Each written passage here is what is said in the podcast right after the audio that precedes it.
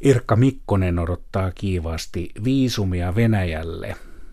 Nimittäin sinä olet nyt uusi Ylen kirjeenvaihtaja. Tervetuloa. Kiitos paljon Jari. Miltä tuntuu tällainen pesti? Sinä nimittäin olet kyllä jo raportoinut Venäjältä aiemminkin. Tuntuu tosi mukavalta taas palata sinne Venäjälle. Mä ehdin olla nyt reilu puolitoista vuotta pois sieltä ja sitä ennen olin siellä monta vuotta raportoimassa Ylelle ja nyt sitten menemässä sinne ihan kirjeenvaihtajaksi. Ja tuntuu tosi mukavalta palata sinne. Sellainen fiilis, että nyt sen aikaa kun olin pois, niin ei ehkä niin paljon tapahtunut, mutta koko aika tietysti paljon asioita tapahtuu, mutta että sellainen fiilis, että oli pieni, mukava hengähdystauko Venäjästä ja nyt sitten uusin voimin. Kiva päästä sinne katsomaan, että miltä se Venäjä näyttää sieltä sisältä päin tässä ajassa. Oletko seurannut Venäjä-asioita? Sinä olit nimittäin Etelä-Amerikassa. No kyllähän sitä tuli ihan vahingossakin seurattua. Mulla on siellä paljon tuttavia kavereita ja tuolta somefiidin kautta niin, ja tietysti sitten muut, muidenkin uutisten kautta niin, niin tuli seurattua jonkin verran, mutta halusin myös pitää sellaisen niin kuin pienen tauon, että en niin, kuin niin aktiivisesti sitten niin kuin kuitenkaan seurannut, vaikka, vaikka tietysti nämä suurimmat tapahtumat tuli sitten niin kuin automaattisestikin ää, tietoisuuteen. Mutta nyt kun on tiennyt, että sinne on kohta lähtö, niin, niin on aivan sitten eri intensiteetillä. Kieli on hallussa. Kieli on hallussa. Harjoitteletko Venäjää Etelä-Amerikassa? No en, en oikeastaan, että, että tota, Venäjä on tullut niin paljon käytettyä muutenkin ja, ja opiskeltua sitten yliopistossa ja näin, että, että kieli on hallussa ja, ja espanjan kieltä kyllä sitten siellä Etelä-Amerikassa, niin sitä tuli päntättyä enemmänkin, mutta, mutta nyt tuntuu, että, että se Venäjä on silti pysynyt oikein hyvin tuolla aivoissa ja nyt sitten mukava päästä sitä taas käyttämään ihan. No asutko sinä luksushotellissa? Missä muuten majoitut nyt, kun siirryt Moskovaan? No meillähän on ö, yleisradiolla siellä kirjeenvaihtajalle asunto, joka on siinä meidän toimiston vieressä. Eli se on sitten seuraava ovi siitä toimistolta, että, että ei ainakaan pitkä työmatka. Se siellä mua odottaa ihan sillä tapaa mukavaa, että, että tota, ei tarvitse erikseen miettiä sen asunnon suhteen mitään. Ja näin se sitten on, että kun puhelin soi, niin se kuuluu myös sinne kodin puolelle, kun työpuhelin soi, että, että aina sitten vähän niin kuin töissä. Miten noin ison valtion, valtakunnan asioita pystyy seuraamaan, kun katse pitää olla suunnattuna milloin Kurileille, milloin Siperiaan, milloin Moskovaan, milloin Karjalaan? Eikö se ole uuvuttavaa? No tietysti eihän sitä yksi ihminen pysty niin kuin kaikkea tietämään. Uutisia tulee paljon joka tuutista.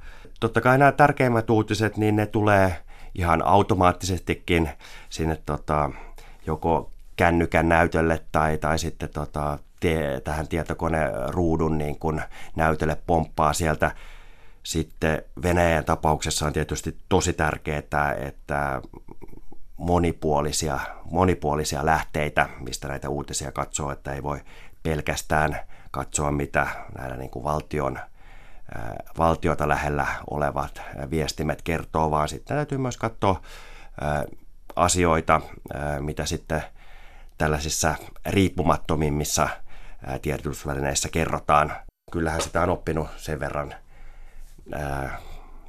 löytämään nämä, nämä luotettavat lähteet, että, että pystyy kyllä hyvin seuraamaan, mutta tarkka siinä pitää olla. Että, että tota, ja silti tietysti paljon mielenkiintoisia asioita, ainakin heti aluksi ja huomaamatta, mutta kyllähän ne sitten, jos asia on kyllin tärkeä, niin, niin varmasti tulee sitten jossain vaiheessa myös omiin silmiin. No tuosta Etelä-Amerikasta loikataanpa sinne hetkiseksi ennen kuin vielä jatketaan Venäjästä, niin kerro lyhykäisyydessä, missä siellä olit? Mun asemapaikka Etelä-Amerikassa oli Buenos Aires, Argentiinan pääkaupunki, yksi Etelä-Amerikan isoimmista kaupungeista ja sieltä käsin sitten lähinnä raportoin niistä lähimaista, eli Argentiinan lisäksi Uruguaista siitä vierestä, Chilestä, Brasiliasta ja tietysti tämä Venezuelan tilanne tuli myös, myös niin kuin, ää, aika paljon ajankohtaiseksi tämän, tämän puolentoista vuoden aikana. Mutta se Etelä-Amerikka, se huomasi kyllä itsekin, tota, kuinka vieras maan osa se on suomalaisille ja kuinka monella tapaa se on ollut pimennossa. Ja ihan senkin, että kun, kun puhuin Buenos Airesista, niin aika moni luuli, että olenkin Brasiliassa ja, ja ehkä Rio de Janeirossa, vaikka, vaikka todellisuudessa ää, olin ihan niin kuin pitkän matkan päästä sieltä ja, ja aivan eri miljöissä. Eli, eli sillä tavalla sieltä kyllä kerrottavaa riittää ja, ja oli mukava tuoda sitä maanosaa vähän enemmän Framille myös, myös suomalaisille. No onko Etelä-Amerikalla ja Venäjällä jotain yhteistä? On, on varmasti. Ihan ekana varmasti tulisi mieleen ehkä se sellainen niin kuin byrokratian määrä.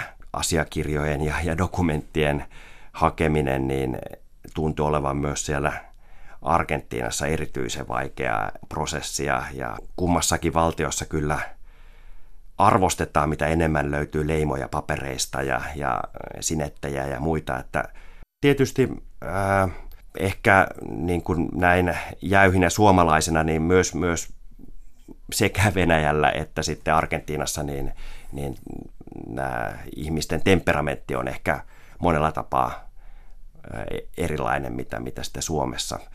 Vaikkakin kun Argentiinassa puhe kääntyi venäläisiin, niin, niin heillä oli kyllä sellainen mielikuva, että myös venäläiset on hyvin jäyhiä, jäyhiä ja, ja, tota, ja kylmiä ihmisiä. Et heillä oli se argentinalaisella mielikuva venäläisistä, vaikka itse on, itse on kyllä niin kuin huomannut, että, että suomalaisiin verrattuna venäläiset on hyvinkin emotionaalisia. No mitä sinä Erkka nyt odotat uudelta kaudeltasi? Onko sinulla visioita, mitä aiot, mistä aiot kertoa? Mitä sinulla on mielessä? No kerrottavaa riittää kyllä tosi paljon, niin kuin aikaisemmin oli puhetta, hyvin laaja maa ja sitten tässä Venäjän kirjeenvaihtajan piiriin on myös sitten kuulunut perinteisesti osa näistä vanhoista neuvostotasavalloista, niin Ukraina kuin, kuin sitten Azerbaidsan, Kirgisia, Armenia ja, ja näitä, että kyllä sieltä niin kuin lääniä riittää, mutta mä pitäisin tosi tärkeänä sitä, että sen lisäksi, että puhutaan tästä ylätason politiikasta ja siitä, mitä Venäjän valtiojohto tekee, niin ei myöskään unohdettaisi sitä niin kuin tavallisen ihmisen tasoa. Ja haluaisin kertoa myös niitä tarinoita ihan siitä, että mitä, mitä niin kuin siellä ihan niin kuin ruohonjuuritasolla tapahtuu. Ja tämä on mun mielestä tärkeää ja haluaisin myös tuolla sosiaalisessa mediassa itse ehkä esiintyä sitten myös aktiivisemmin ja, ja sitä kautta myös haluaisin, että, että tota, ihmiset pääsis pureutumaan ihan siihen arkeen, että, että mitä siellä tapahtuu, koska mulla on sellainen fiilis, että vaikka me ollaan naapureita ja pitkä historia yhdessä, niin, niin aika moni suomalainen ei oikeastaan niin kuin tiedäkään sitten, että mitä siellä, mitä siellä Venäjällä tapahtuu sen lisäksi, että, että mitä Putin on sanonut tai, tai, tai, tai, tai minkälaisia ää, niin kuin poliittisia julistuksia sieltä, sieltä on kerrottu. Ja musta olisi hauskaa, että, että ihmiset tutustuisi myös ihan niin kuin siihen arkielämään siellä.